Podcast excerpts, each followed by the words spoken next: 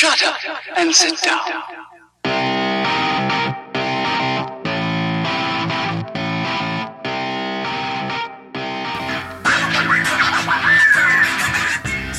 What's up, guys? Welcome to the podcast. My name's Daryl. I'm your host, and this is episode 14 of The Quiet Part Loud.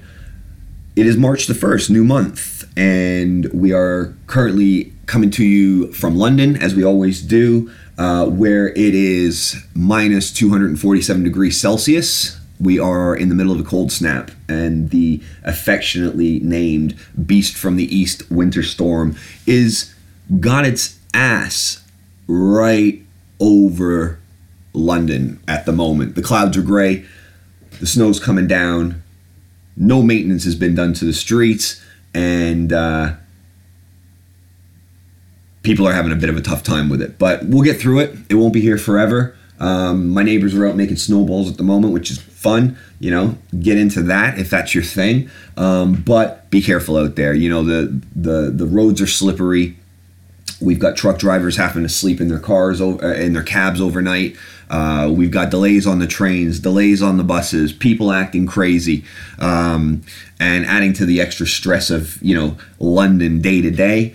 You know, now we get a couple of inches of snow and minus 11 actual weather temperatures thrust upon us for the close of the week, but it won't last forever. So be careful, step confidently, but take your time. There's ice under there because they don't clean the roads and they don't clean the sidewalks, and if it snows and then that stuff gets trampled on, and then it snows again and that stuff gets trampled on, which is what's happened. Day three, things become real icy out there. So it's slippery on the sidewalks. So just take time, keep your head about you. Try not to stress, try not to be an asshole. I had a situation on the subway yesterday morning, 7:30 a.m., where a guy thought it was okay to body check the guy behind me into the carriage to make room for himself because he didn't want to wait for the next train to come along, which would have been in ages. He would have had to wait a whole minute, 60 seconds for that next train, but he couldn't wait. He thought it was necessary to take a running start and assault another person just so he could get on the fucking carriage. We've talked about how people act on public transport before and how they kind of lose their mind, become over aggressive, you know, become kind of out of character. Well, this guy took it to the nth degree and almost broke my forearm as a result, because I was holding on to one of the handles, and when he hip checked or body checked the guy behind me, that guy ran into me and pushed my arm in between the carriage wall and the handle that I was holding. But he kept pushing and he kept ramming this guy, and I thought my arm was going to snap. So I freaked out on him for a quick 5 seconds and told him what I thought, which, you know, didn't have to do. But like I said, I thought he broke my arm, and I just wasn't having that. And you know, we talk about accountability on the podcast all the time. And, you know, I had no intention of fighting this guy or anything like that, but he definitely needed a piece of my mind, which he got.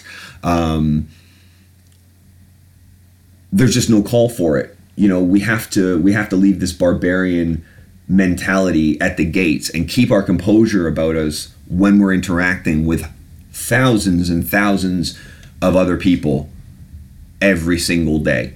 So to whoever that Eastern European guy was yesterday at Bank Station at 7:30 on the front carriage of the train, and I'm sure you won't listen to this, but I remember exactly what you look like, and I take that fucking same position on the platform every single day.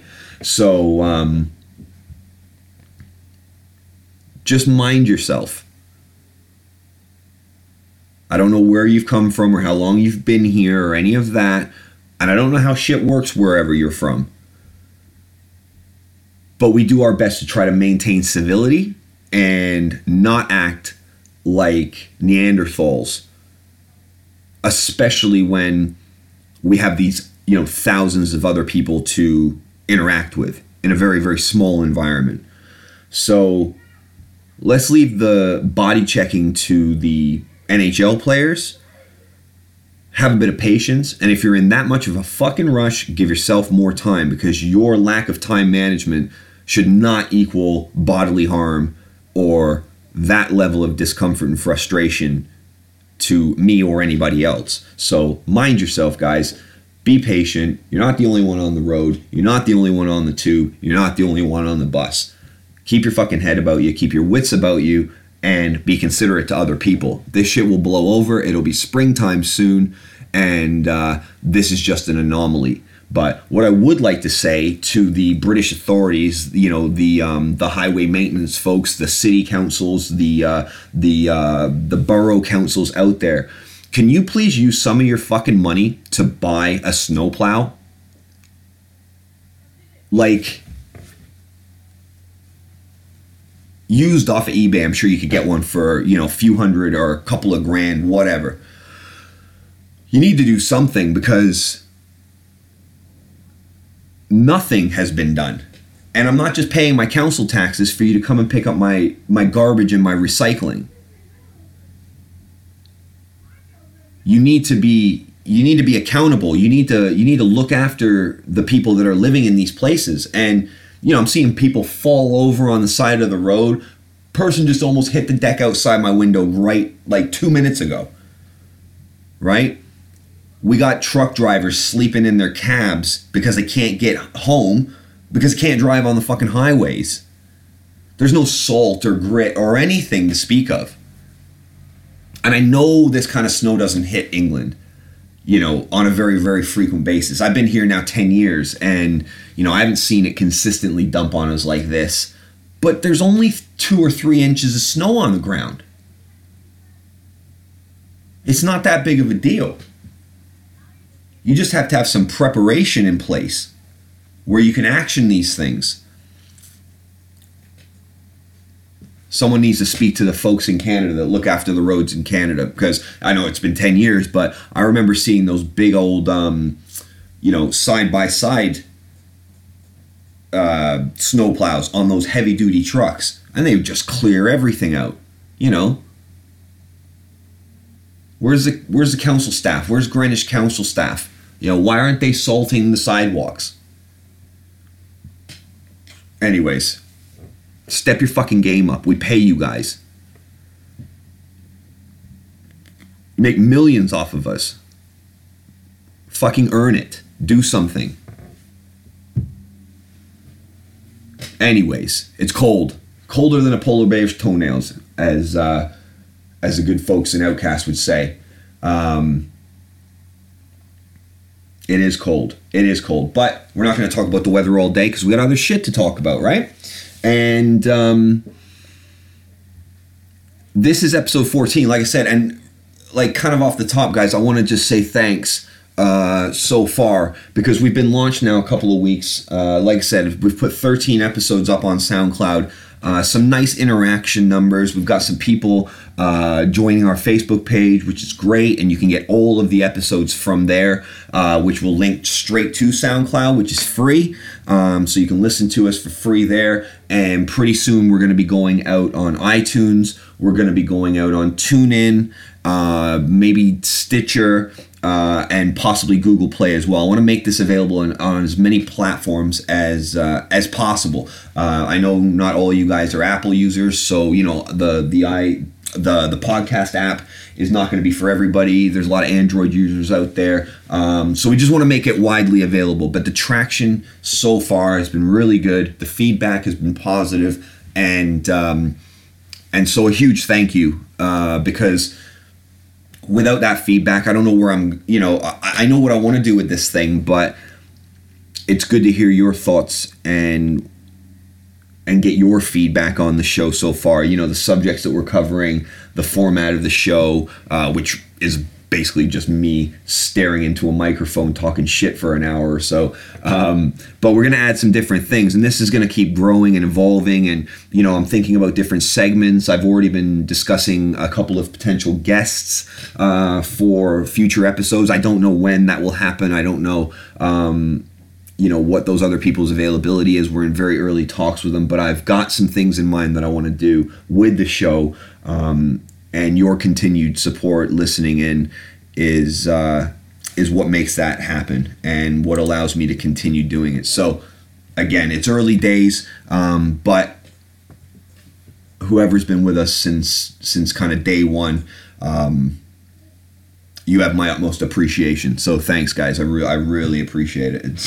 It's great. And I love doing it. It's really fun. So I want to keep doing it. And it doesn't matter because it doesn't cost anything to do this. You know, I paid like a sub fee for SoundCloud so I can upload these podcasts, but that's effectively it, right? It's a pretty, you know, low cost endeavor, to get started on. You just have to press play and start talking, which is what we've done. But the current iteration of the show will not be where it ends up. It will not be, the end of the evolutionary process for the show. But again, thanks for everybody that's already listening. I think you'll be happy with where we take this, and your feedback is always welcome. So keep listening, stay tuned. We're going to do episode 14 today. We're going to get into some shit that's been going on with the news and, different stuff that's happening around the world. And then I think I'm going to come back either later today or tomorrow and do a preview show for the upcoming UFC event. So stay tuned for that. We've got a nice card coming up this weekend with Chris Cyborg defending her title, and the co-main event, which is Frankie Edgar versus Brian Ortega, the winner of which will likely be in a position for a title shot next. And some really good stuff to get into on that, because Frankie's an absolute legend, one of my favorite fighters of all time. And if you guys don't know Brian Ortega, for those that are interested in the MMA side of this show, if you don't know, you will know. Nickname is T-City for a reason. He's a submission savage, and we'll get into all of that. But, what's been going on this week? I mean, there's always so much shit going on this week. Tesla have brought out their newest race car, their newest spaceship, also known as a transport truck. And if you haven't seen the video on this, you really need to check it out. It's only about 5 or 10 seconds long, and it's on like some I guess rural street in California, I guess. I didn't really see the description of it. It was literally, like I said, a very, very quick video, but it shows this transport truck trailer cab, the front of it, just driving with no cab on the back, no payload to carry, but it just kind of hits the gas and then it's gone. The acceleration on this thing is just incredible, and my understanding is they've already driven one of these things without a driver across the country, I think from California to Florida or something like that, successfully, no hiccups. And these things are capable of carrying like 80,000 pounds worth of cargo. So, sorry, truck drivers, you got 10 years left, if that, right? I mean, if you take... The biggest expense for any business is labor costs, right? Staff costs, wages. The moment businesses can get rid of that, adds such a great percentage of profitability to their final bottom line every year, that it stands to reason that this is a no-brainer of a decision. That truck driving as an occupation is well into retirement phase now,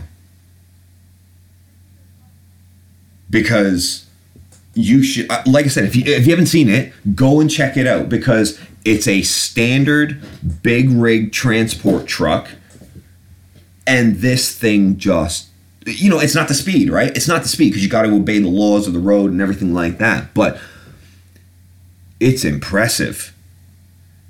It's impressive. So if it functions like that, if it's kind of accident free to a degree that shows a greater level of certainty to delivering the package on time intact without hiccups, and then you take all of the other extenuating factors out, like having to pay a human to sit behind the wheel who can make human mistakes, blah, blah, blah, fall asleep at the wheel, get tired, only drive for a certain amount of time. You know, what are you doing to your profitability there? No bathroom breaks. If this thing can run on a single charge, no stopping to recharge. Boom, boom, door to door, and you've taken all the staff and the human element out of it.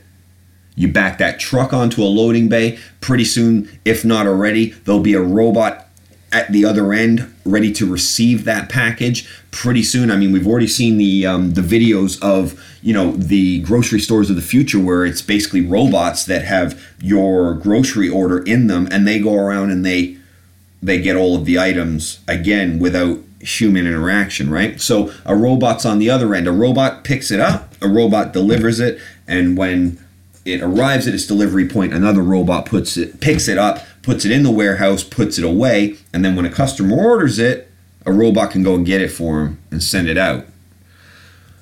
So all these human elements are being taken out of the workforce, and you know, I'm all for technology and progression in that realm, because I don't think, you know, it's unstoppable, right? It's an inevitability that we are a tech focused society that, whether willingly or unwillingly, we adopt and adapt to the newest technology. So again, what are we talking, 10, 12 years? Taxis will be Johnny Cabs from Total Recall, right? Welcome to Johnny Cab. Have a nice day. Haha. You know, we're going to have, it probably won't be that rudimentary. It'd be cool if it was. And a couple novelty cars like that would be fucking awesome. Ubers won't have drivers. Buses won't have drivers. Transport trucks won't have drivers. Factories will be replaced by robots. How many other industries will be affected by this? Customer service online is already being kind of introduced to bot technology and being more widely adopted. So when you're on, say you're on Curry's website, or you're on, say you want to go and check your heating bill or something like that online. Any number of these websites where they provide a service, there'll be a little chat box on the lower right-hand corner, and it'll say, you know, is there anything I can help you with? And then a message, an instant message will pop up, and it'll be Diane from customer support, and she'll be like, what can I help you with today? Is there anything I can assist you with? And then you'll answer with certain keywords, and that keyword will then generate a response, and so you'll have this conversation, and it's effectively like an FAQ posing as a person, which is just a bot, you know, that's responding off of keywords and that sort of technology. So customer service agents, they're going to be gone. You know, they're already being replaced now. So I just wonder, like, what other industries will be disrupted by, you know, the advent of smarter technology. I say smarter technology, automated technology, because a lot of this technology right now is fucking just so dumb.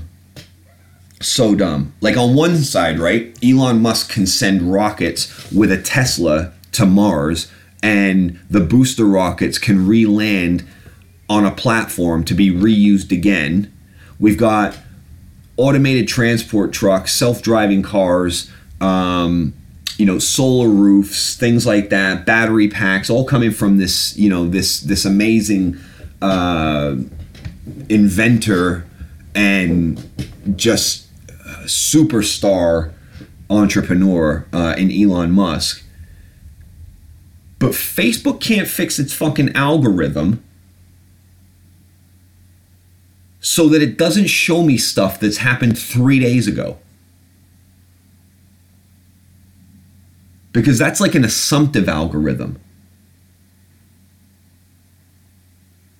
But at least you could put some sort of a date restriction in there, so I'm not seeing shit in my timeline that happened on the weekend on a Thursday of the following week. I mean, that's just stupid. You know, it's kind of like saying, it's kind of like Facebook saying, here, we think you want to see this rather than the shit that I want to see. And it goes back to what I've said before. They should have just left it. But no, they're too wrapped up in trying to scrape every form of ad revenue possible out of companies out there and, you know, continuing to maximize your,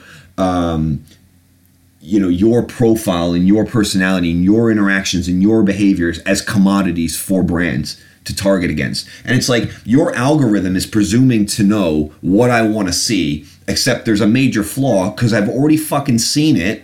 It happened on the weekend and we're almost at the next weekend by the time you show me. So that's a fundamental flaw in that design, right? And if they would have just left it alone, and this goes for Instagram as well, if they would have just left it chronologically, it would be a much better user experience, right? I curate my playlists. I curate my news feeds. I curate the people I want to follow, the people I don't want to follow. And I do that because that's me personalizing the experience. I don't want the assumptions of some fucking geek in Silicon Valley who wants to write an algorithm that works off of the back of successful advertising, presuming to know what I want to see. I mean, how fucking audacious can you be? You know, but people don't see it. People don't care. But I fucking care. And I want to talk about it because it's super annoying. Right? Like, the UFC event that was on last weekend, I got this morning in my newsfeed from Facebook, I got this morning prelims coming up next on Fox. Wasn't even a recap video.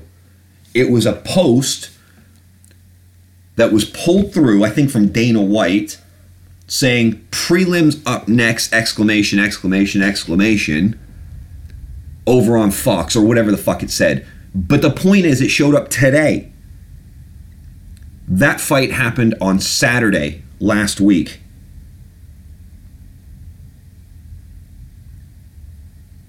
The way you've got your algorithm designed, Facebook, is ridiculous. It's ridiculous. It fucks up the user experience. And that's probably why, amongst a whole other ream of reasons, why most of the people that took the interactive survey on the New York Times website yesterday, over the past couple of days, I think 55% of the total audience that took the interactive survey, basically the survey was, which of these would you get rid of first? And it was Alphabet, which, if you don't know, is the parent company to Google and all of the products that fall under the Google logo, the Google brand, including like their email services, but almost also like their investment arm. You know, there's a, I mean, I don't have the organogram in front of me, but you know, they own a lot of shit, and so it's Alphabet. It was Alphabet, Apple, Microsoft, Facebook, and Amazon, right? The big five tech companies.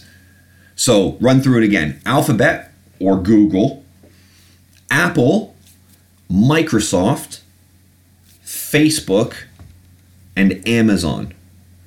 And the survey was simply five little circles with each of their logos. And the point of the survey was to click in order of those you would get rid of the quickest, right? So out of those five choices, if you had to pick one, which goes first? And then which goes second, which goes third, which goes fourth, and which goes last, which is the, you know, the last one being the one that you would find it the hardest to live without. Number one, in the results, overwhelmingly, 55% of people that took the survey would get rid of Facebook first. Because it's really zero value, right? It's a zero value proposition. Yes, you get to, you know, see what your friends and family are doing on the weekend and whatever. But let's be honest, if Facebook went away tomorrow, you'd still continue to talk and communicate with the people that were most important to you. I have no doubt in my mind that we would do that.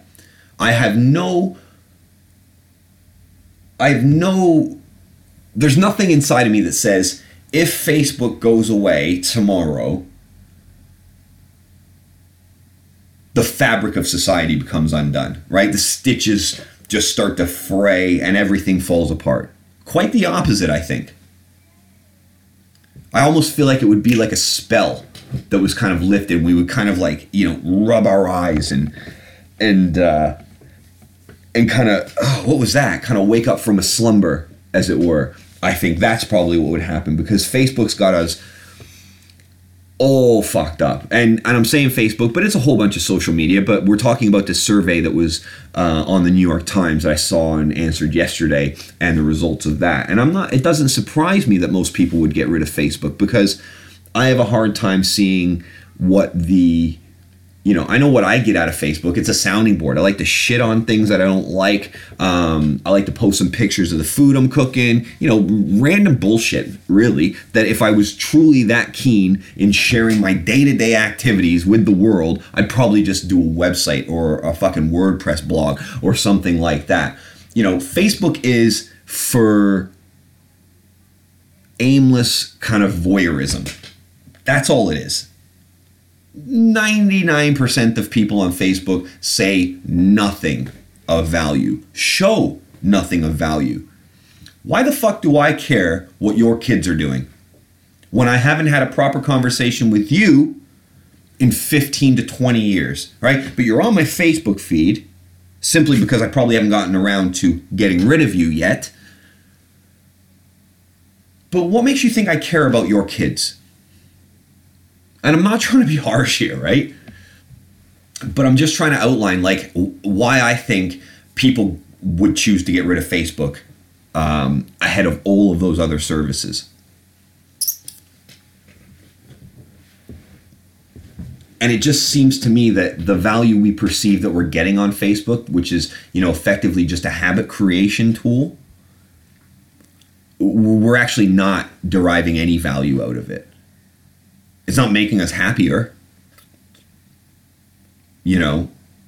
Seeing somebody else go on holiday doesn't make me sit here and be like, oh, I feel so good that, Joe Blow has gone to, Cabo.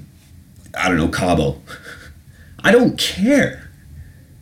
Maybe some people do, sure. Same way some people care about what Kim Kardashian's up to. I don't really see the difference, because for most of the people you interact with on Facebook, you've got just a tighter relationship. Maybe you've, other than the fact that you probably went to fucking high school or elementary school with them. There's really nothing there. And I would venture a guess that most people that you're friends with on Facebook, if you crossed their path in the street, you'd probably walk right by them, either for lack of want, in terms of having a conversation, or you just didn't recognize them. Because I don't even think we're paying attention to the shit on Facebook. I don't think we're paying attention to the shit on Twitter. I don't think we're paying attention to the shit on Instagram. We're just scrolling. It becomes just a numb experience. For most of us, generalizing a little bit, right? But it's just voyeurism. And as a consequence, I think Facebook and like social media platforms in general also kill things that, maybe once were saw it as like, something to look forward to, right? Like Facebook's killed the high school reunion, in my opinion, right? Because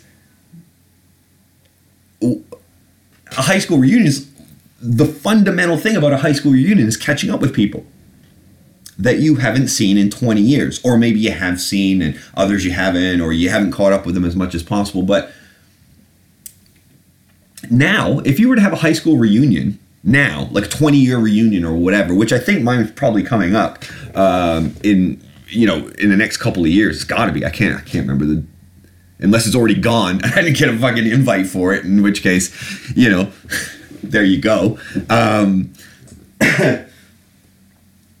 But surely with like the advent and just, you know, absolute adoption of social media by every single fucking person on the planet, it would just be a night of, I already know what you've been up to.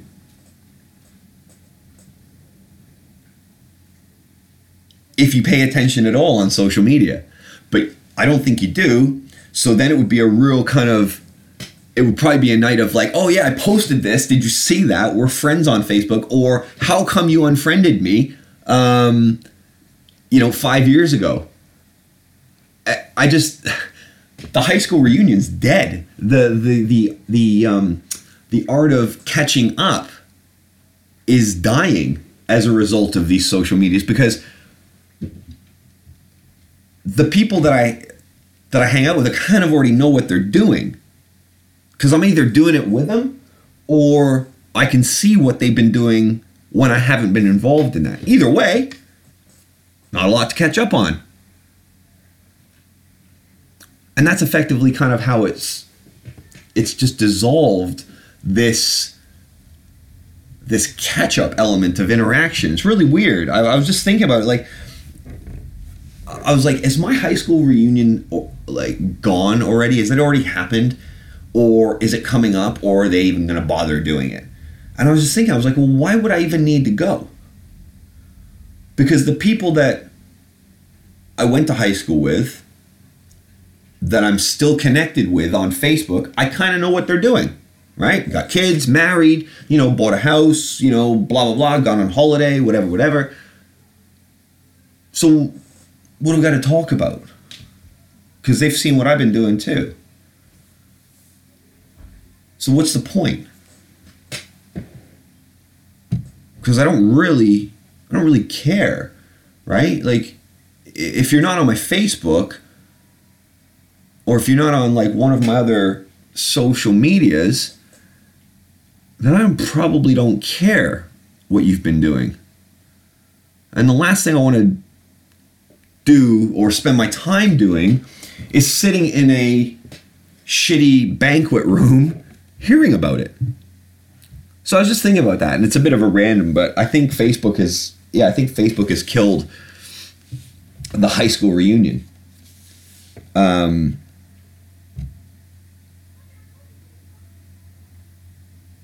What do you think? Do you think Facebook is good at all?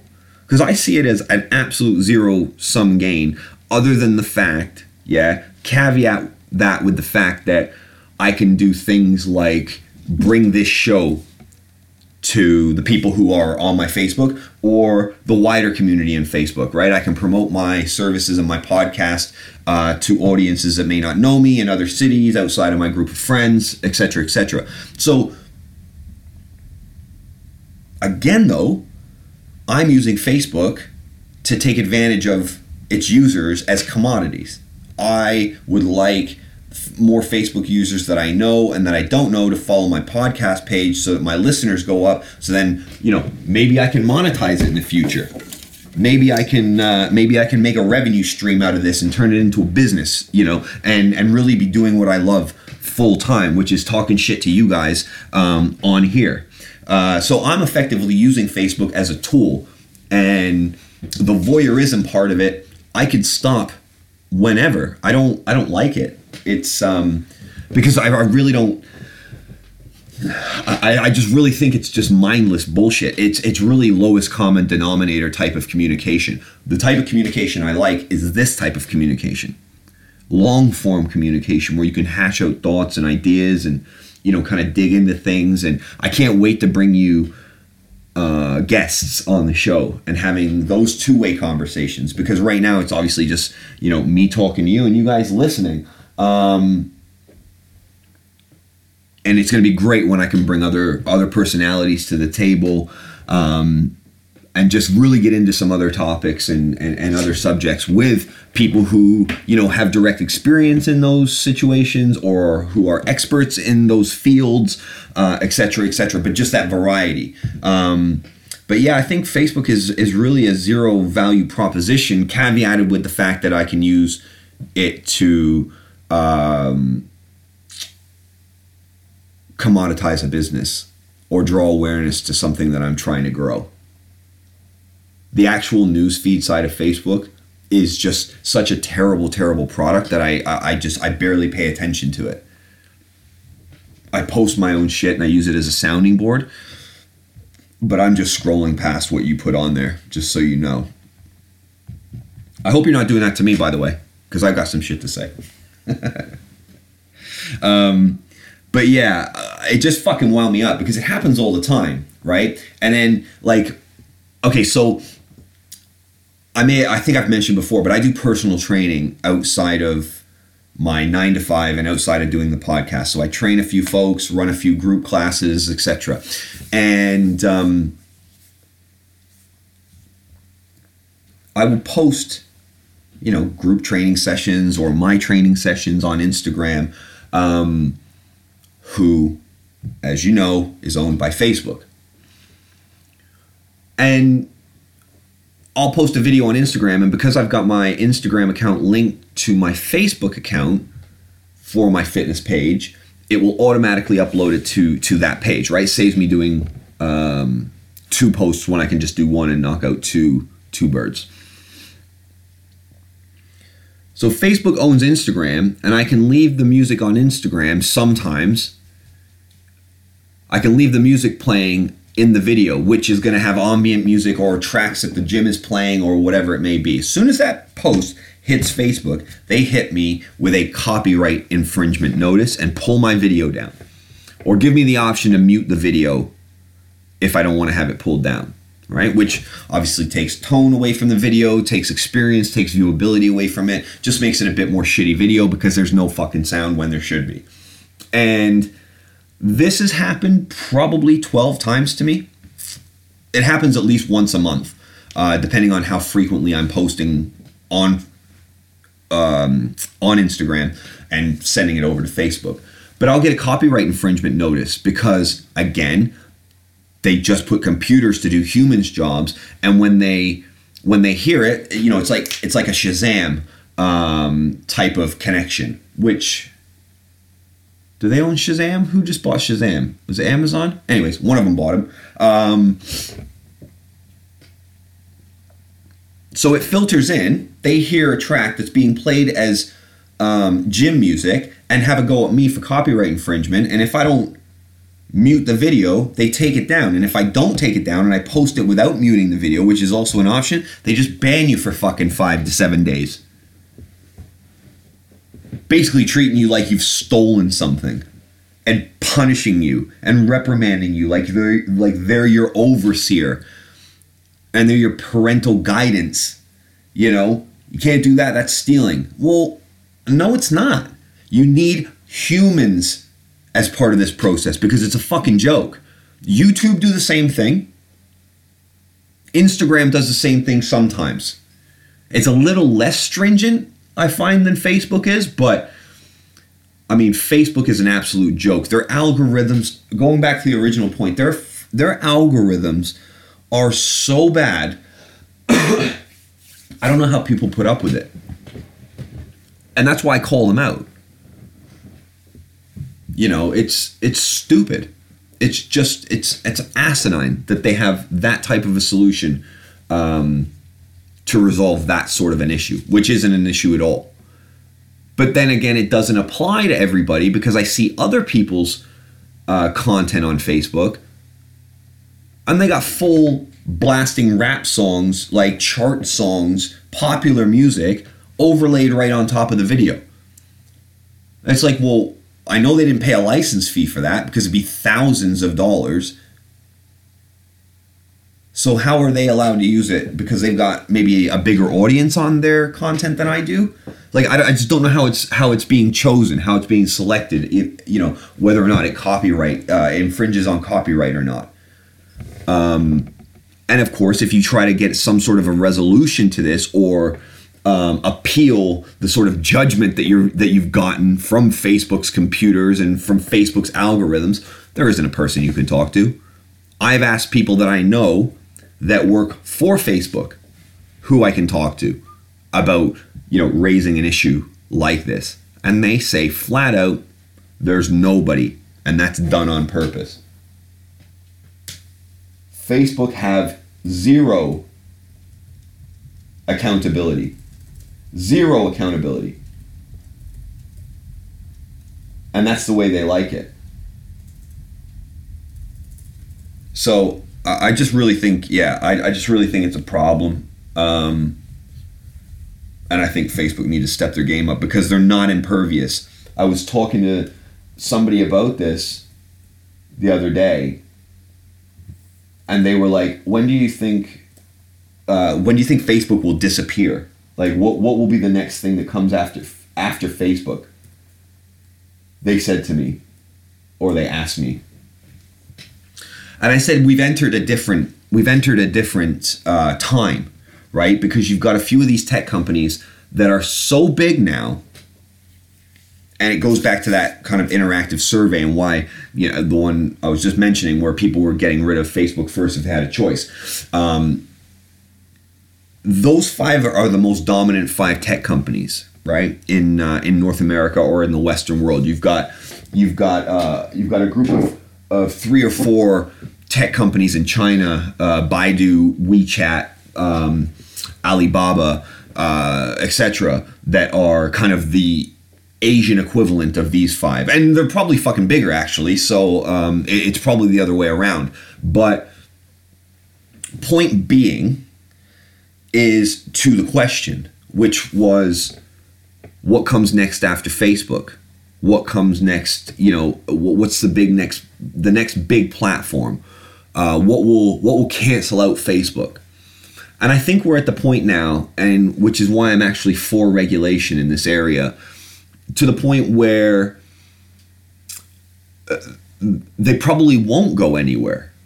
They may not look how they look now, but they're not going anywhere, right? So, for instance, Google was Google since 1999 or whenever it was founded, but now it's changed because they've outgrown the Google brand as a single entity, which is now Alphabet, and Google is a part of Alphabet. So they created this other kind of parent company to sit above all of the different things that Google had done, and now they can break those apart, and Google is a part of the bigger spider web rather than the main company. And I'm sure, and I could speculate all day long on the reasons why they did that, but I have a funny feeling it has something to do with taxes and profitability, because all of these companies, you know, they're not benevolent companies. These are money-making machines, and vacuums of data and information on their commodities, which are you, to sell. That's it. So what I said in response to, you know, what's the thing that's going to come around and, you know, kind of knock Facebook off, my response was, I don't know.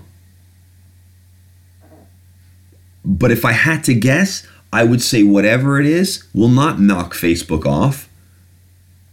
It will be purchased by Facebook, which is why I'm for regulation, because they did something to like this to Microsoft in the 90s when it was getting too big, and it was, I think they fragmented the business and made it like kind of have to act as separate entities because it was just getting too big and too dominant. And now you've got these five companies: Microsoft, Apple, Facebook, Amazon, and Alphabet, which if they don't invent it, they buy it off those that did, right? Perfect example. I read yesterday that Amazon has just bought Ring. Ring is a doorbell that goes that obviously sits either hardwired into your existing doorbell or sits independently and runs through an app on your phone. I've got one. I bought one for my wife. And it has a video camera on it with sensors and infrared. So you can see, you know, who's approaching your door, and it has a microphone on it so you can answer the call if you're not home. So say the Amazon guy shows up with a package, or Royal Mail shows up with something that they need you to sign for and you're not in,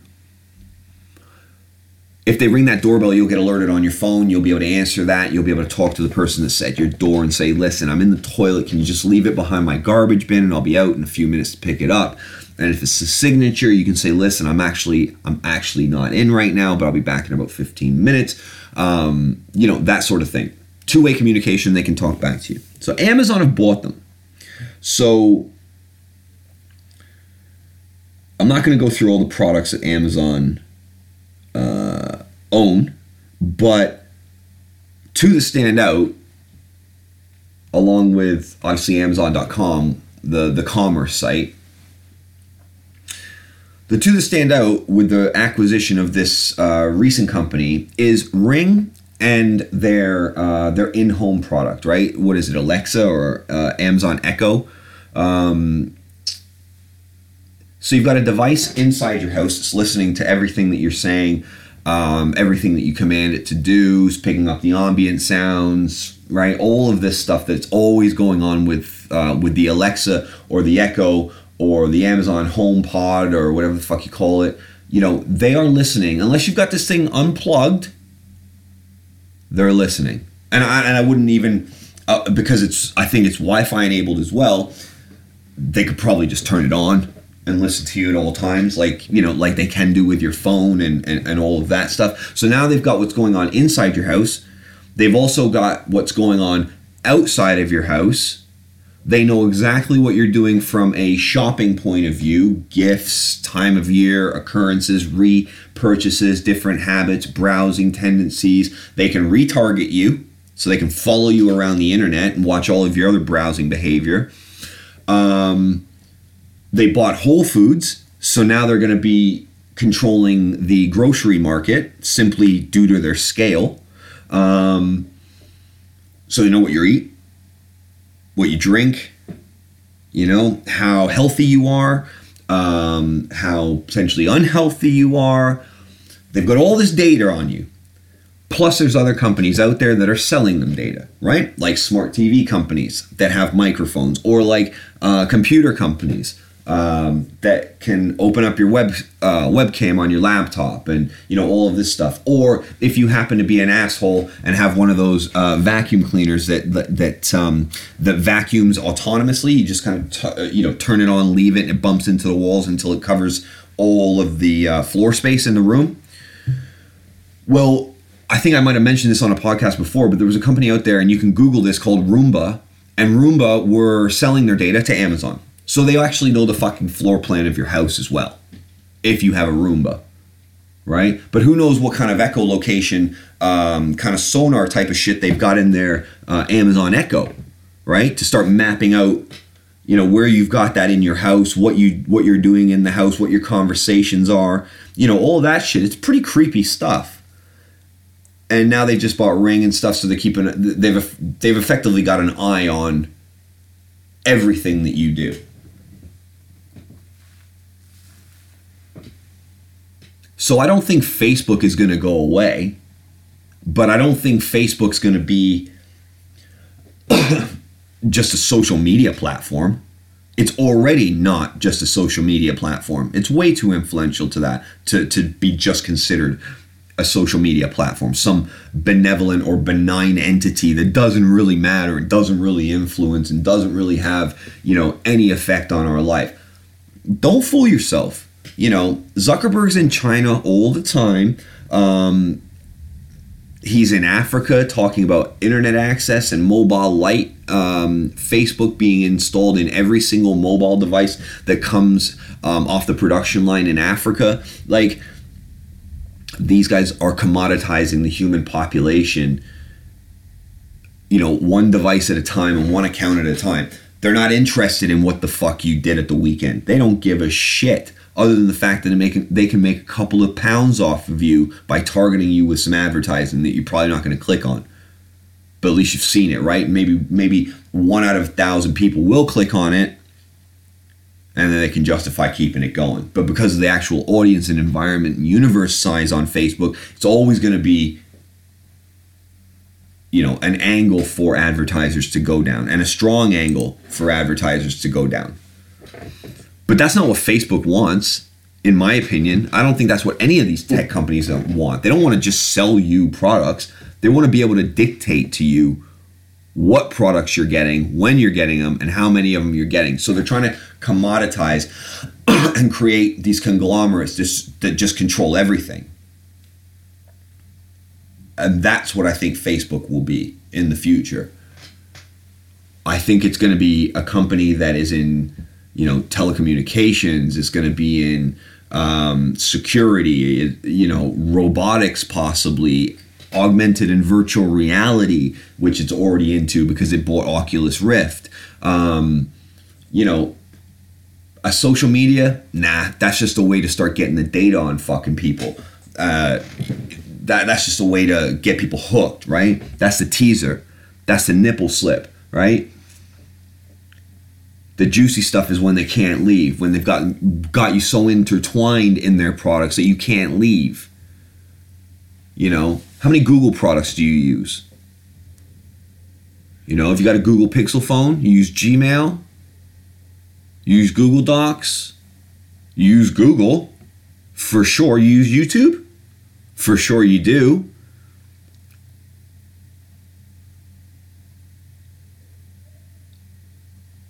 Google Calendar functionality, and I'm going just through the Gmail shit, and there's a lot more to it than that, but just as an example, right? Like, you're gonna stop using your iPhone? You're gonna stop buying shit off iTunes? You use Safari? Apple TV? I think they bought Shazam, right? So they've got Shazam 2, but they've got 200 billion or something crazy in the bank. Their offices that they're building look like fucking spaceships. And now they don't want you to leave, right? As an employee of Apple, they don't want you to leave. Just like Google. Free food, free gym, bring your dog, work out, healthcare. Apple have now got on-site nurses, on-site general practitioners that can do health assessments. And if you're feeling a bit tired or you're feeling a bit stressed, when do they start attaching apartments and putting it in the contract? We suggest for, work-life balance that you stay in the Apple headquarters dormitory or whatever the fuck. But these companies are not going anywhere. Google or Alphabet, whatever you want to call it, is not going anywhere. Facebook isn't going anywhere. Amazon's not going anywhere. Jeff Bezos has $105 billion net worth. He bought the Washington Post. They just bought Ring. They bought Whole Foods. You see? Did you see what's going on? They're not going anywhere. They're just not going to be what they are today because they're going to evolve and morph into something bigger, something larger, and something that is even more consuming than what they are now. And nobody has a chance to compete with them. Google and Facebook account for something like 80% of all programmatic ad revenue, automated ad revenue that is allocated by brands to advertising platforms, publishers, outlets with audiences. 80% goes to Facebook and Google. So I guess like I said, I'm in favor of regulation on these companies because I think it was a report that came out about Amazon and how much money they made last year, how many billions, and paid zero federal income tax. Zero. How much did you pay in taxes last year? And then how much did you make? And I don't care what the two numbers are, but I know for an absolute fact that it was more than what Amazon paid in federal taxes last year to the U.S. government, let alone what they're paying in taxes to any other, you know, territory, region that they operate in, you know. So nobody's going to do anything. We need hard regulation against these tech companies, but nobody's going to do anything because they don't know how to regulate tech companies like this. Brand new. All this shit's happened in the last 10, 12 years. And the explosions arguably happened over the last 6. It's crazy. But the way that they're buying up companies and the way they're expanding and the things that they're getting into and the you know, infinite amounts of control and monitoring that they want to put on users and track them and you know, absorb the information about them, there needs to be regulation. It cannot be a free-for-all, in my opinion, because they just run amok. But we'll see what happens. We'll see what happens. At least the EU turned around and, you know, supported the right to be forgotten. So basically what that means, if you're not familiar, is you can contact Google and request a right to be forgotten action or something like that. I don't know exactly what the correct terminology is, but it is a mechanism put in place by the EU government that makes it mandatory for Google to, one, hand over all the information that they've got on you. Anytime you've appeared in a search result, any of your search history that you want, you know, any of this sort of thing.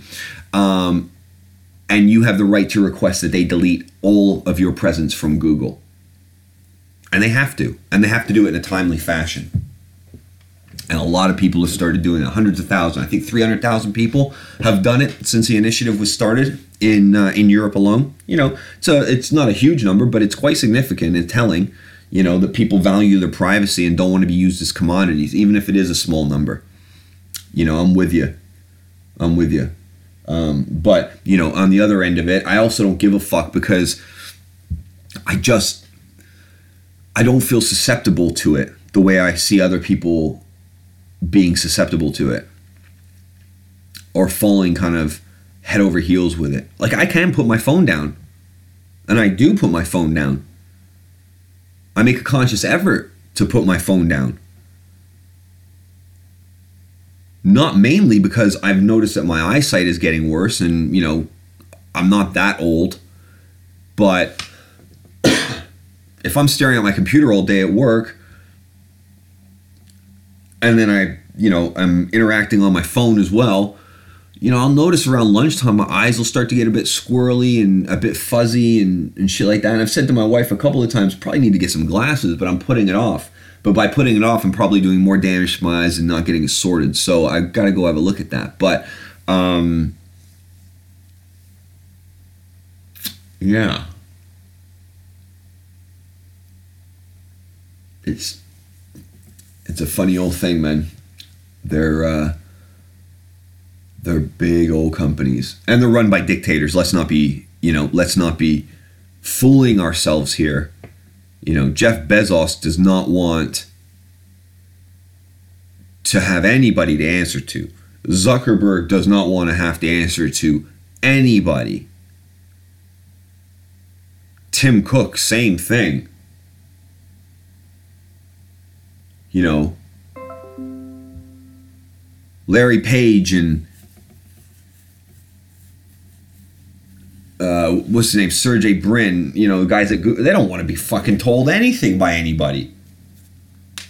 You know, it was like Apple wanted the new headquarters built in a place, and the council or whatever, whoever kind of approves it, was putting up a bit of a fight about the size of it, the design of it, what it would do to the ecosystem around it.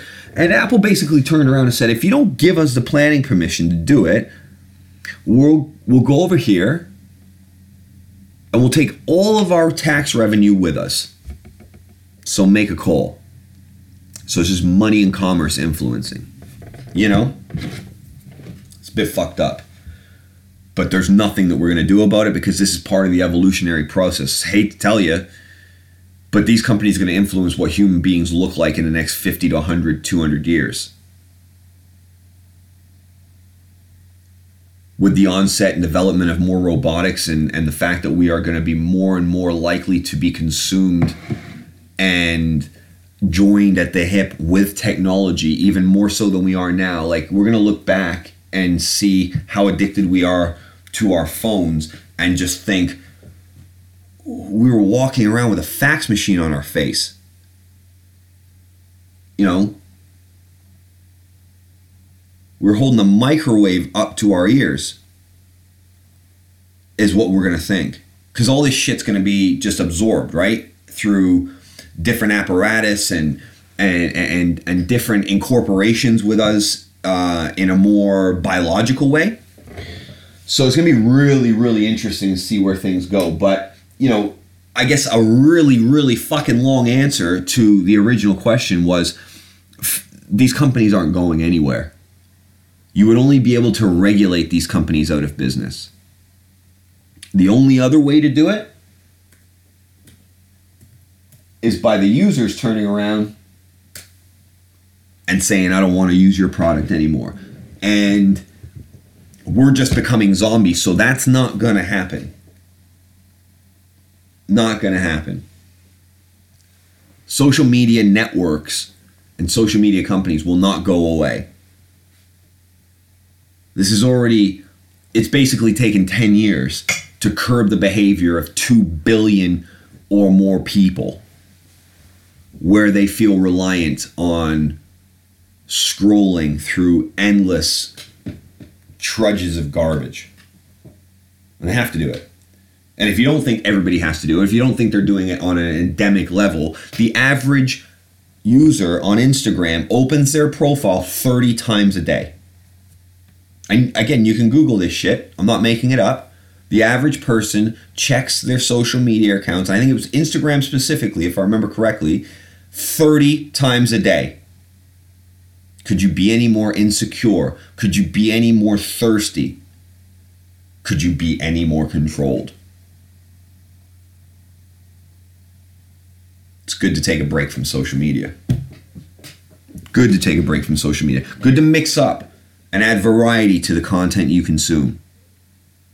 Get out of your echo chamber. Get out of the comfortable chair you sit in, you know, which is just scrolling through your news feed. I wonder what our thumbs will look like in 50 years. They'll be different than what they are now. All right, you're going to have scroller thumb. That's going to be something that people are treated for. But we're going to be different, and these companies aren't going anywhere. So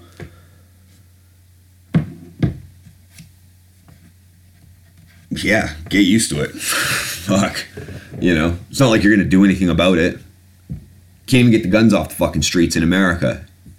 You're going to stop looking at cat videos. You're going to stop reading memes. You're going to stop checking what your prom date in high school from 25 years ago is doing.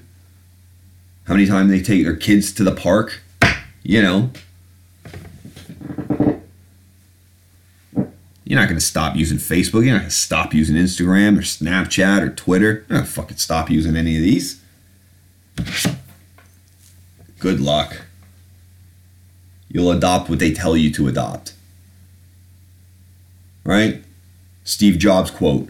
People don't know what we want. People don't know what they want until we tell them.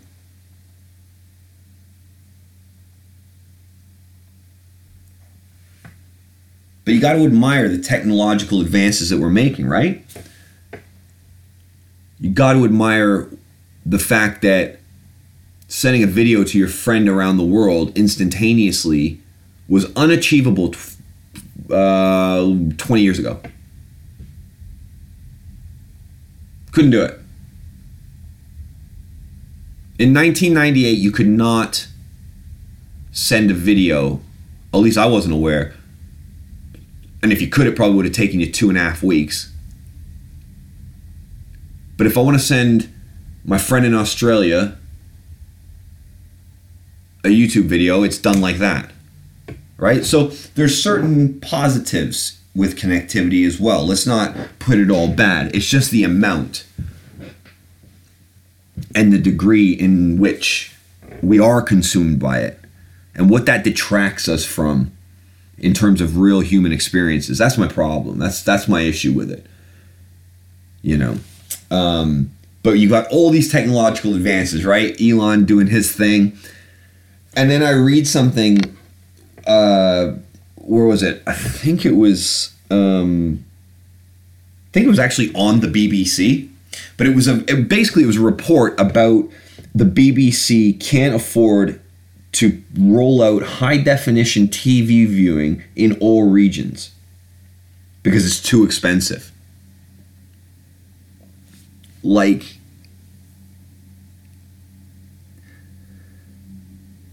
it's too expensive. It's too expensive to roll high definition across all regions in England. England is so small, and it's not like we're talking about the mountains of Afghanistan here, right? Like, how can you not roll out fiber optics across the country? They said it would cut into our editorial budget or our other budgets of providing viewers with the best service. So if it's too expensive for you to roll out HD, you need to look at another model. Because for those that don't know, and I'm not talking to my UK audience here, talking to my international audience here, just so you know, we get charged a fee, which is a mandatory charge, called a TV license. Don't ask me how much it is because I don't know. I don't take care of it.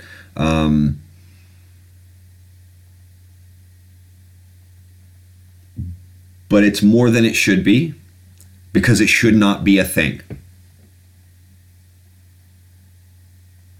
And this is to fund the programming and, you know, the BBC doesn't have commercials on it, you know, that kind of thing.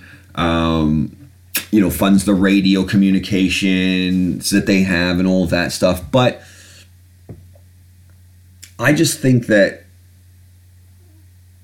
if you can't survive without a mandatory payment from every single citizen in the country that has a television, yet people outside of this country also have access to those services without having the same financial obligations as the people within the country do, you're doing something wrong. You're doing something wrong, BBC, and if the market doesn't want you because it wouldn't pay for your services or it would switch off of your services because you put commercials in there like every other TV channel does, well, I'm sorry, then you need to disappear. Because forcing me to pay when I don't watch, like I've got BBC News on right now, just to check the headlines out before I do a podcast, see if anything's happened that I didn't know about, you know, just to get updated and then I'm gone, right? But I also have the app on my phone and I never look at that because I use Reuters or the Associated Press because the BBC, as independent as it claims to be, is not. It is absolutely skewed. Because it's, I believe, it's a government-funded initiative or some shit like that, right? Because the government collects our TV license or however the fuck it all works. And so what you'll find is when there's a Labour government in, the BBC are Labour-leaning, left-leaning. But when there's a Conservative government in, they're right-leaning, more conservative type of reporting, attitude, behavior, more favourable reporting against the political party that is in power. They are not unbiased. They are not neutral.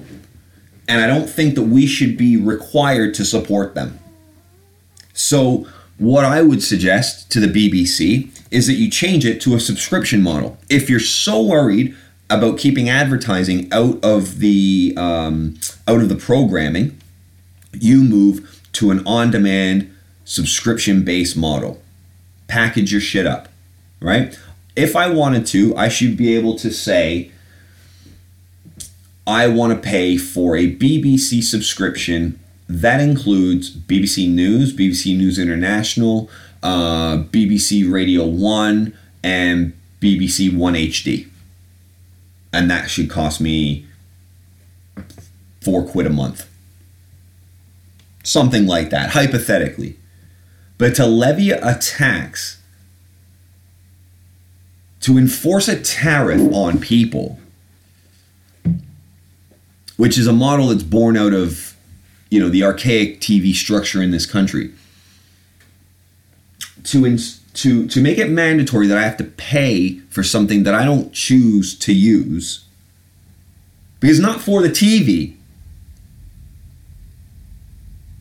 Because if I don't pay a TV license, I can still get my TV working. So it's not for the functionality. It's to keep the operations going. But to be honest with you, it's TV. So you either move to a Netflix-based subscription model, or you start to put commercials in your programming.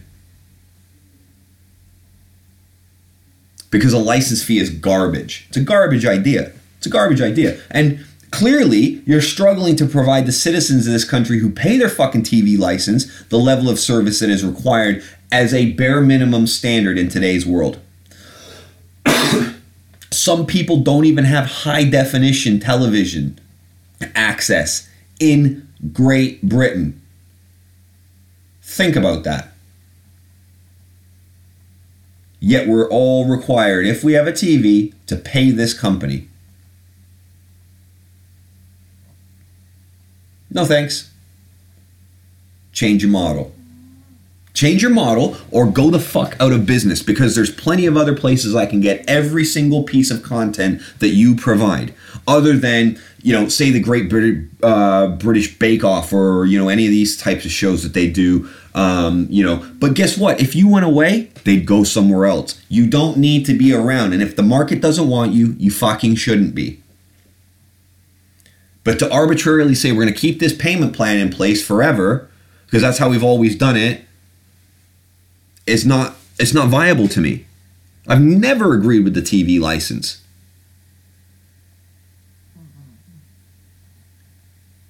And who the fuck do you guys think you are?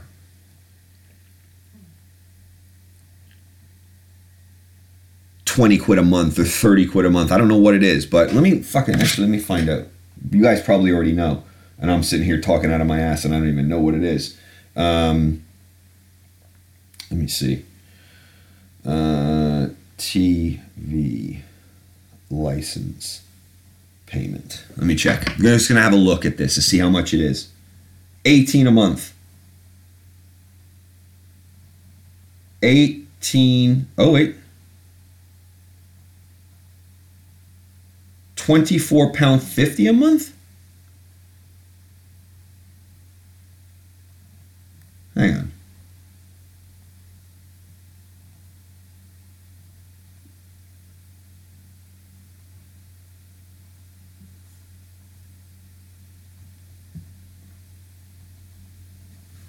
Like, fuck off, Google.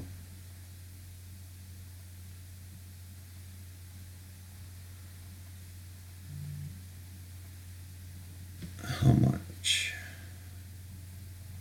Sorry for the dead air there, guys. I'm just trying to do a quick Google search, find out what the hell this is all about, because I'm talking out of my ass. So when I put how much is a TV license in England, how much is a TV license in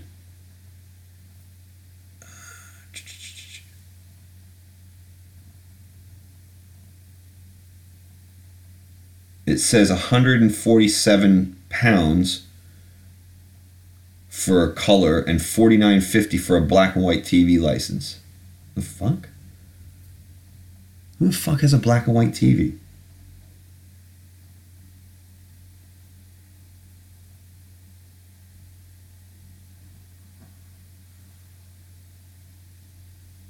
I don't know. This website sucks. Either way, it's too much. It's way too much.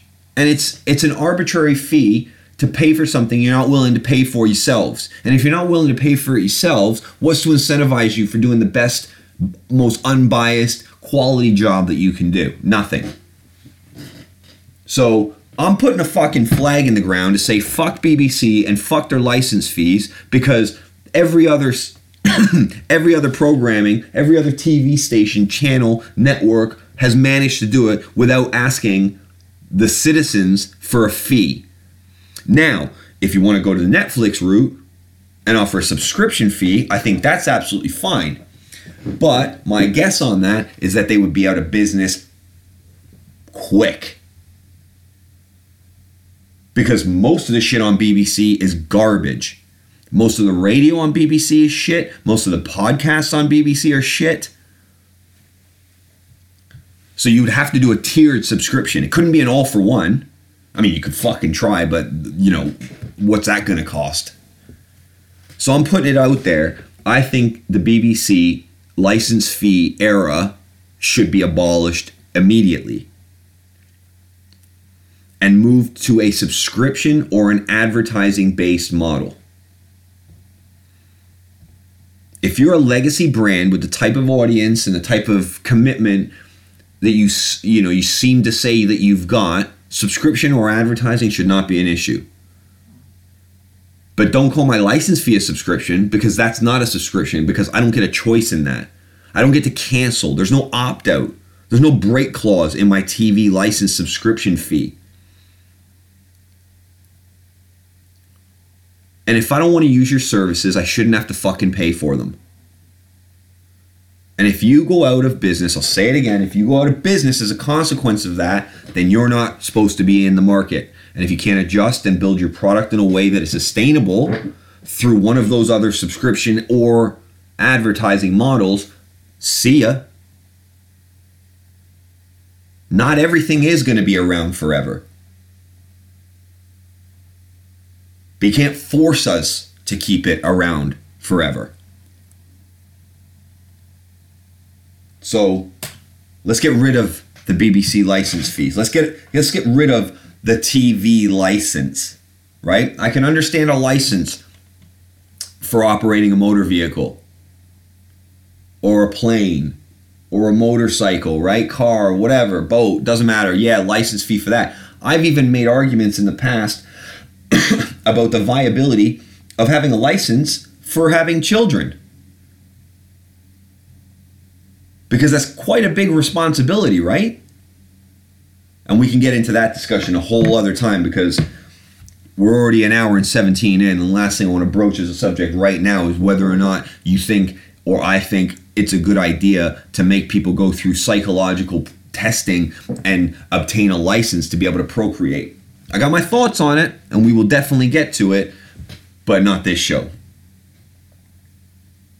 Point is, we have to have licenses, and we don't have to have licenses for some really important stuff. Owning a TV is not important. And paying to have access, like, it doesn't stop access. That's the thing. It's not like if I don't pay my Netflix subscription, they terminate my account. That's not how it works. So anyways, moving on. Let's get rid of the license fee, because it's stupid, it's an unnecessary cost, and it's not worth it. So BBC, step your game up. Change your model. Because I have a feeling people are going to get sick of this pretty soon. And you're going to have to come into the 21st century and start adjusting your business model to fit the current climate. And we've got a recession bubbling on the horizon that we're running towards. So if you think people are going to be happy about continuing to pay for these arbitrary fees that you feel like you can levy on people, I think you're going to have a rude awakening sooner than you think on this. And to be honest with you, I'm surprised you've fucking gotten away with it for so long. Because it's a really stupid idea. And I think we just need to get rid of it. Because there's other commercial options out there. And like I said, if the market doesn't, if the market doesn't want you, then fuck off and go somewhere else. And you'll be replaced. And TV's fucked anyways, so, it's it's going to be subscription model or nothing pretty soon. So we'll see. Anyways, what else is going on? Fucking, how do you guys feel about, how would you feel as a parent if you had a daughter and that daughter was competing in a tournament and it was an individual sport and the person that your daughter was competing against was a girl that was transitioning into a boy and had been doing so for, you know, months and was on a full spectrum of, you know, gene altering drugs, medication, steroids, you know, testosterone. How would you feel about the fairness of that competition? I don't have kids, but I have a definite feeling about the subject. And the reason that I bring it up is because I was reading in the paper online, my fucking 68 years old. I was reading an article online and it showed a video of a girl in a high school wrestling match. And she was up against her opponent who she lost to the year before. And I believe it was the finals of the wrestling tournament. And the girl who was trying to exact revenge from the year before, who was facing the same competitor, was facing a girl who was transitioning into a boy. And had been doing so for some time. Now, to be clear up front, this girl that's transitioning into becoming a boy actually wanted to compete against the boys. But I believe this is in California, and California says you can only compete in competition with the same gender as which that is that which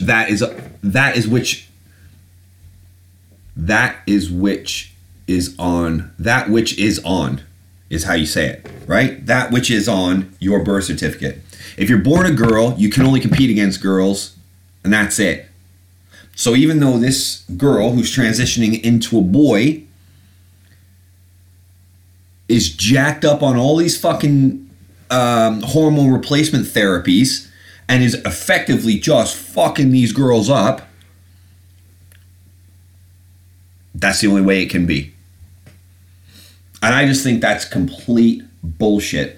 And I feel really bad for both competitors. I feel bad for the girl who's transitioned into a boy because she wants to transition and she actually wants to compete against the gender that she is becoming rather than the gender that she currently still is or has been. So I feel bad for her because she's getting shit on as being like a cheater, unfair competitor, when it's actually got nothing to do with her. Because she wants to be competing against the boys. At least that's what I've read in my good old newspaper. That's what I read online. But the California government, or I think it's the California state legislator, won't allow it.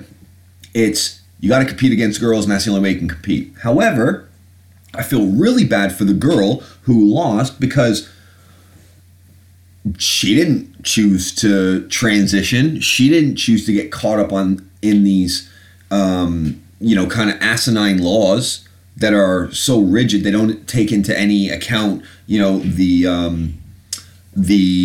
variability in today's society, and I think it's just a bit fucked up and it's unfair on her because, you know, she's just trying to compete. It's just kind of a sad state, I think, and I think there should be provisions in place for things like that. But more importantly. So two things. Why could this kid not wait until they were 18, done with high school, and then make that transition?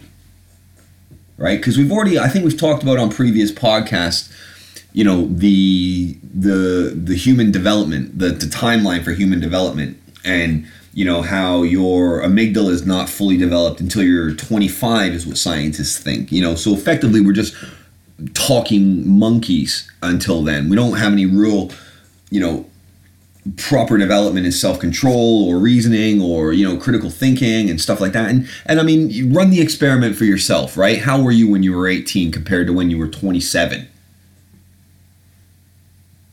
Completely different people, I would imagine. And if you weren't, take a look at yourself in the fucking mirror, because, that must be hard. So for me, it's a completely unfair, untenable situation because, one, that girl transitioning to the boy should not be competing against other girls. It's completely unfair because she's got all of these hormone replacement therapy tools going on. All these medications happening, testosterone elevated levels to that of a woman who's not transitioning. So it's not fair against any of the other competitors. Also, I think if that girl who's transitioning into a boy wants to compete with the boys, she should be allowed to, because she's clearly going through that. All you have to do is run the testosterone levels and things like that, make an assessment. Is it safe? Yeah, okay, let's go. Is it not? Okay, sorry, you're going to have to sit out, but you can't come to a tournament and just start throwing girls around who you have a physiological advantage over. Can't do it. My other problem with this situation is the parents. Because I'm firmly under the opinion that until you are of legal age of consent, right? And I think for most things in America, other than buying automatic fucking weapons, it's 21, right? You got to be 21 to buy a beer, but you got to be 18 to buy a machine gun. Real good job, America. I don't think you should be able to edit your genes or your gender until you are of legal decision-making age. Because I just think that people are not in a position to make lifelong changes and decisions to their gender when they're young.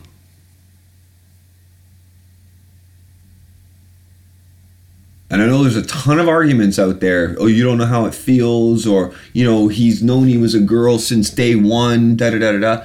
So what? Let him act like a girl. If you've got a little boy and he's very effeminate, he likes to play with dolls, wear dresses, put makeup on, I don't know, exhibit any kind of effeminate behavior, let him. What harm is it doing?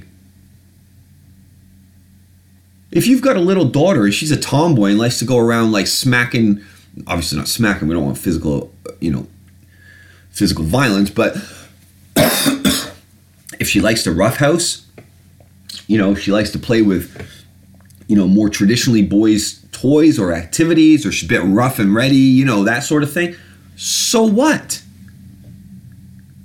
Who cares? That does not mean you start giving them estrogen or testosterone replacement therapy and start doing gender reassignment surgery to a child. It is tantamount to child abuse, in my opinion.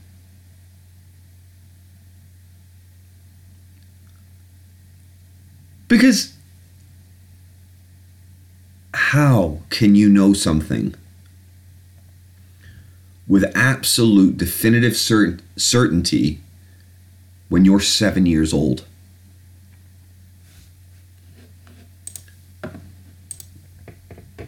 How can you know before you've had your first kiss that you were born into a body that you weren't supposed to be born into?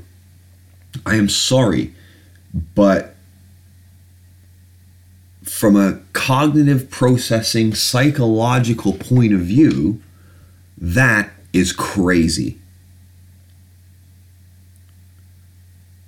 A 7, 8, 9, 10, even 14, 15, 16-year-old kids should not have their parents' consent. It should not be an option.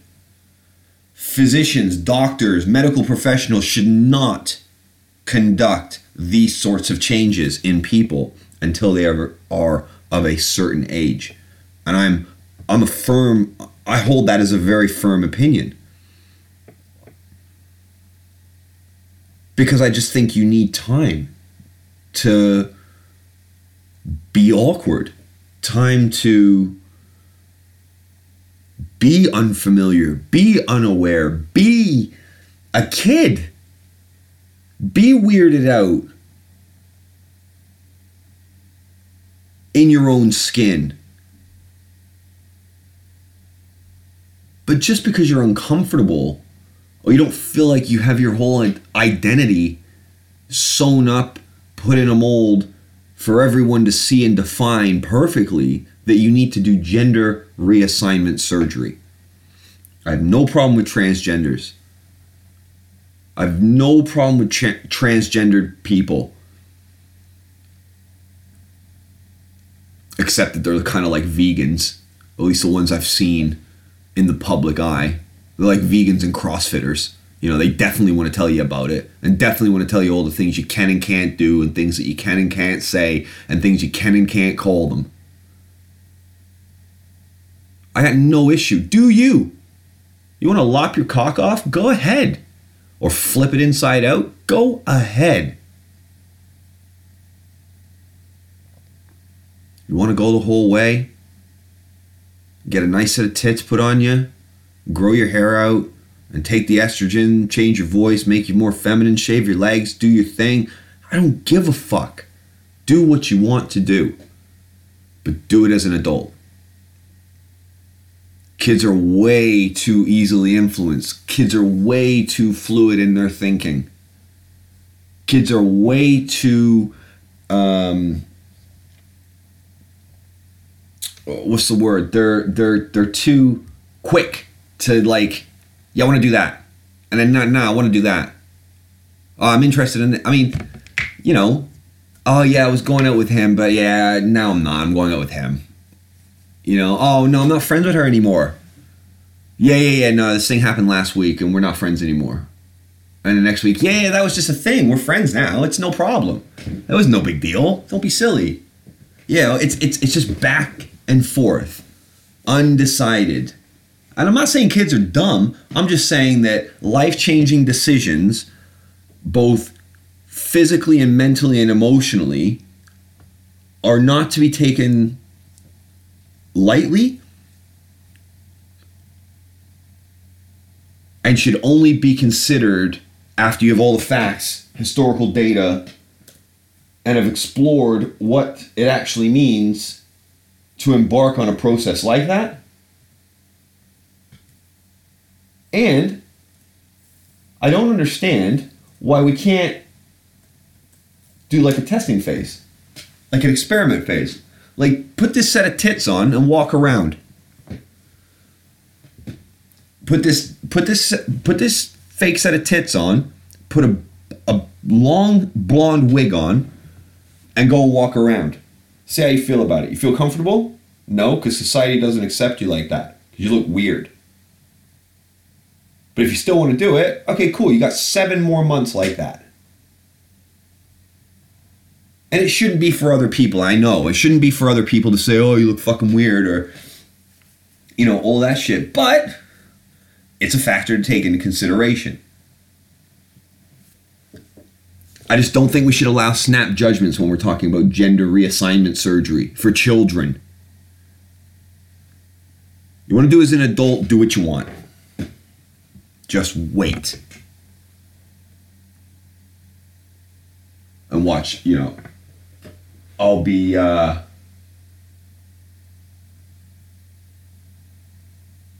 transphobic because of that. You know? Like some people tried to have a go at me online.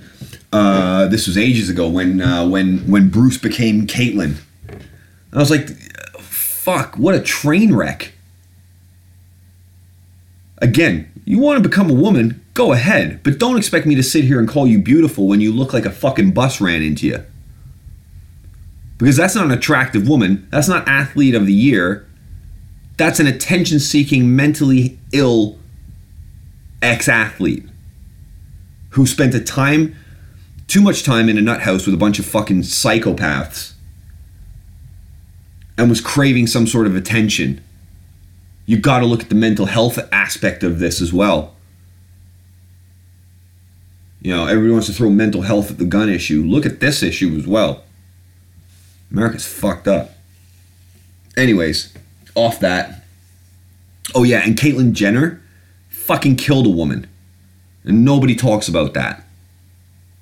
Everybody was wrapped up in her transitioning from Bruce to Caitlyn, when she was so fucking hopped up on pills that she ran into the back of somebody, pushed that lady into oncoming traffic, and that woman got hit by another vehicle and died. Nobody said a word about it. We're too busy giving her ESPYs, calling her beautiful when she was on the cover of Vanity Fair looking like I don't know what. A mess is what she looked like.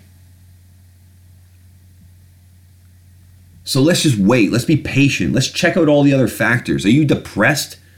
Are you lonely? Like, what are you doing this for? You have hobbies?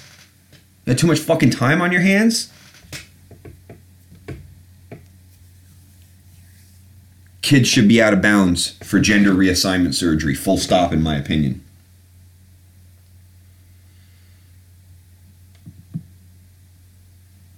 You know,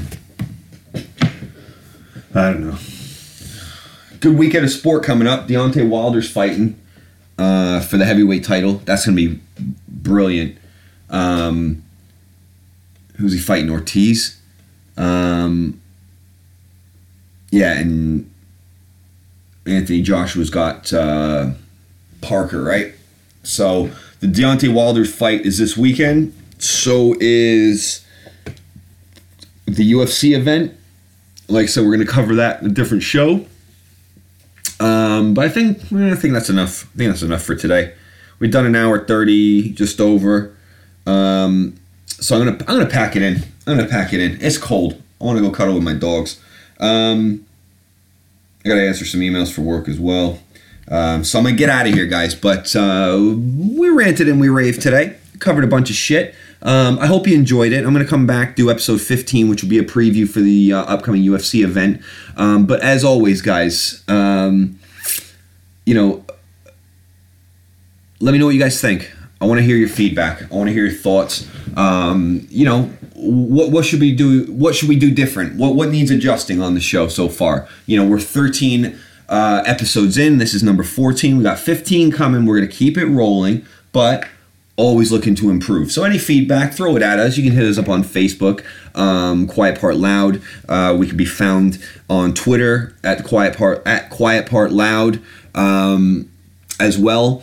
And you can hit us up on SoundCloud. I believe there's a feedback mechanism on SoundCloud as well. But you know, if you are enjoying the show, guys, and you know, sometimes I can be a bit of a bitchy, moody cunt. I know that. It's all about the subject of the day, right? I'm not like this when I'm breaking down the UFC card. I'm not doing this when I'm talking about different subjects. But certain subjects piss me off. And like I said to you, there is going to be a running theme on this show of accountability. And that's what I do. I try to bring up things that need the people behind them to be held accountable for them. You know, and maybe I should start doing some more kind of positive shit and enlightening stuff. And I'm sure we'll get to it, you know. And, you know, 14 episodes in, I kind of feel like I've been doing it for a minute now, but I know I'm still a baby and I know I'm still a newcomer to this. So I'm finding my feet still, and it's not perfect, but we're going to get there. And not every show is going to be me just bitching and moaning about things, but it is called The Quiet Part Loud. And some of the things that we don't get to sound out about on our day-to-day kind of journeys and in our day-to-day interactions, that's what this is for. So If you've got shit that you want to gripe about, let me know. If you've got shit that you think is fucked up and needs being held, you know, if there's people out there that need to be held accountable, if there's corporations out there that need to be held accountable, if there's situations, social, whatever it may be that you run into, let me know about it. And if there's an opportunity to talk about it, you know, and it's something that I find interesting and that I want to talk about, then we'll talk about it, and we'll hit it from, you know, from my angle, and we'll hit it from, you know, the angle of whoever's sending that feedback in. I'd love some subject matter thrown at me. You know, we've got tons of stuff to cover. You know, I mentioned a very, very sore, delicate subject of having a license or having a vetting mechanism in place before you can have children. We are going to get into that for sure. You know, we are going to get into cryptocurrencies. We are going to get into robotics and stock investments and, you know, the future of cash flow and universal basic income and different ideas that are kind of out there floating around, and, you know, things that we want to hold on to. But we're going to talk about light shit as well. You know, we're going to review movies on here. I haven't seen any good ones in a while, so I'll leave it out. You know, we're going to talk about sport and more MMA and boxing and things like that. So there's going to be a variety of shit that we're going to talk about. But if there's stuff that you guys want to hear, let me know. Let me know. It's a two-way conversation, kind of.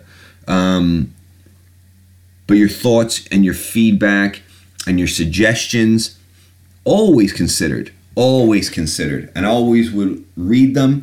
I might not always feed back directly, but keep listening. And if you throw something at me, there's a good chance. If there's an article out there that you think I need to see, hit it up. Hit up the social channels. Hit up Twitter. Hit up Facebook, and let me know about it, because I want to know about it. I can't cover the whole internet on my own. So help me out, guys. Bring me the best shit you've got, and let's talk about it. So that's it for today. We've done an hour 40. Good show. Covered some stuff. Held some people accountable. Hopefully put some people on blast. But it's freezing cold, and it's still snowing. And I want to enjoy the rest of the afternoon after I get some more work done. So I'm going to leave you. But it's been a pleasure. Thanks again for tuning in and for listening. Find us on Facebook. Find us on Twitter. Find us on SoundCloud. Other platforms coming very, very soon. And if you like it, then subscribe. If you like it, give us a follow. All that good stuff. You know what the deal is. But we'll be back real soon. And we're going to have a look at the upcoming UFC event and the upcoming boxing matches. So thanks, guys. Appreciate it. And until next time, yeah? Take care of yourself. All the best.